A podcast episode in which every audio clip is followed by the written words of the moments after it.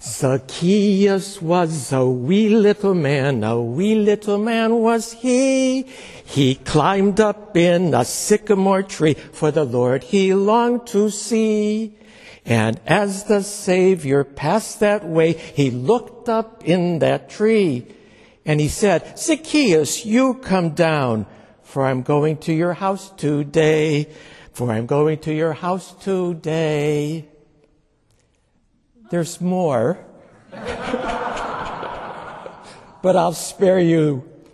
You can Google this children's song and listen to it on YouTube. You can also purchase the sheet music for $1.99, and it comes with suggested hand gestures. We all know the story, or at least we think we do. Here is Zacchaeus, another tax collector one of those shady characters, collaborator with the Roman oppressors, making a living by skimming off the taxes collected and amassing great wealth. But this is not just another tax collector. Luke tells us this was the chief tax collector. He was a pariah, an outcast in his community but also someone given grudging respect, not because of his work, but because of his power. Luke seems to delight in telling stories about tax collectors along with their unsavory fellow travelers, the prostitutes. The story, as most of us know, and as our little Sunday school ditty tells us, revolves around a wee little man Zacchaeus is short, of small stature, maybe even tiny. This cannot have helped his social status in first century Palestine. Maybe he, like other short people who by hook or by crook make successes of themselves, however you define success, are dismissed as having a Napoleon complex or analyzed as having deep compensation needs, all rather unseemly. I'm short. Not that short. I'm five feet six, though shrinking daily. Um, but that puts me about three or four inches below the average height of males in America. I've learned to joke about that and work around it. But it is something that people who don't fit the average profile learn early in life. People who are short or obese or living with disabilities or otherwise not filling social expectations of beauty, something that women know perhaps better than men. And there is a whole raft of social science research which documents the financial disadvantages of being short. On balance, all other things being equal, for every inch of height, a male earns something like $1,000 a year. Perhaps not a huge advantage, but 6,000 or $7,000 or more a year can make a big difference. Think of compound interest over a lifetime. There are all sorts of explanations offered for this disparity. Some see it as implicit bias. Others as a kind of deep sociobiological fact, which rewards those who might be more successful in finding a mate and procreating and surviving. Some researchers note that it is the height advantage in the early teen years which makes a difference throughout the entire life cycle that those who are taller at, say, 13 are more likely to be involved in group activities that require strength, such as sports, and which may serve as laboratories for leadership or self esteem or self confidence.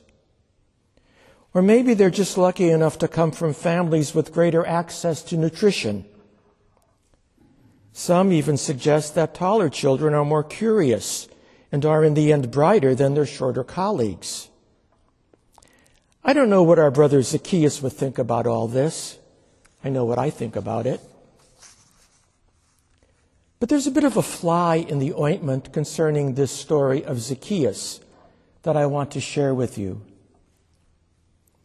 In 2004, Roberta Bondi, professor emeritus of church history at Candler School of Theology, published a brief reflection on this gospel passage.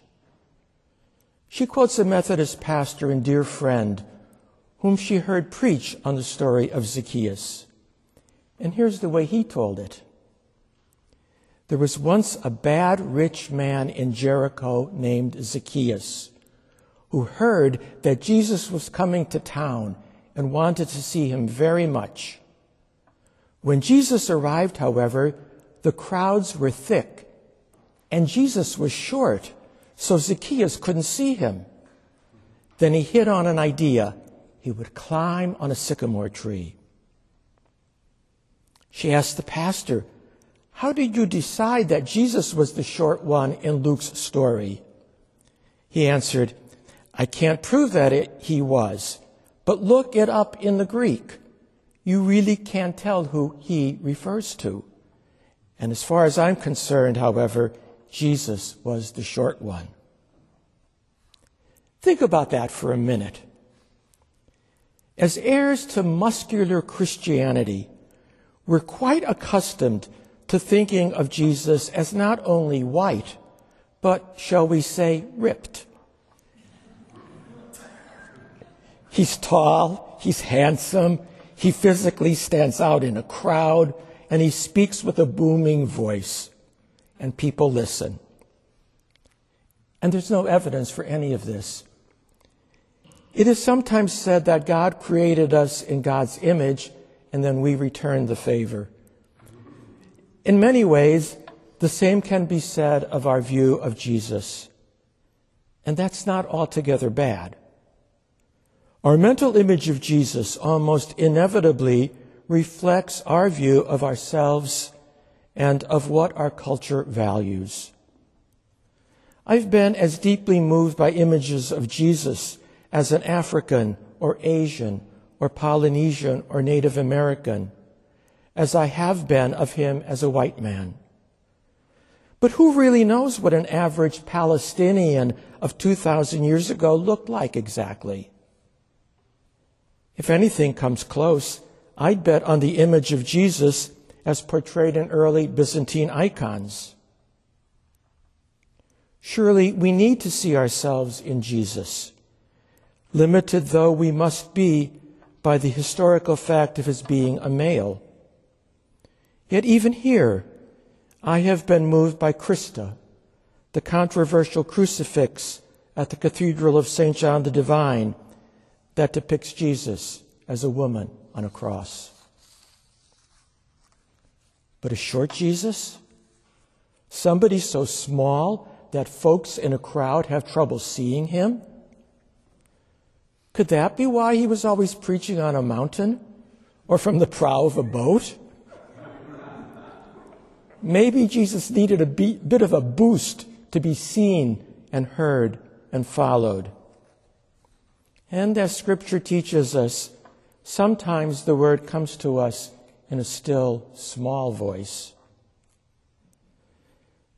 There's a delightful story in our OHC history it is related by Father Alan Whittemore, who wrote a memoir of the early days of our order while he was marooned in Freetown, Sierra Leone, early in 1947. It is an important record of our early members. Whittemore features the stories of some of the great men of those early days the Father Founder, Father Hughson, Father Sill, Father Allen, and so on. But he also includes stories of less distinguished brothers. One of my favorites is that of Father Louis Laurie. Whittemore begins his chapter with his dry, almost condescending New England tone. He says, God has room in his cloister for the little as well as the great. This chapter is about two little ones, Father Laurie and Father Webb. They were small in body as well as in intellectual caliber. you gotta love it. Uh, and they made an amusing spectacle when they stood together. They were about the same height, or lack of it, but Father Laurie was old and Father Webb young. Father Laurie was fat, and Charlie Webb, as we called him, was thin. Both were bald, and they both wore skull caps. He talks about Father Laurie's decades long ministry at St. Andrew's School in Sewanee, Tennessee, which the order founded in its early days. Father Laurie was known to the boys as the teeny weeny father and was not much bigger than most of them.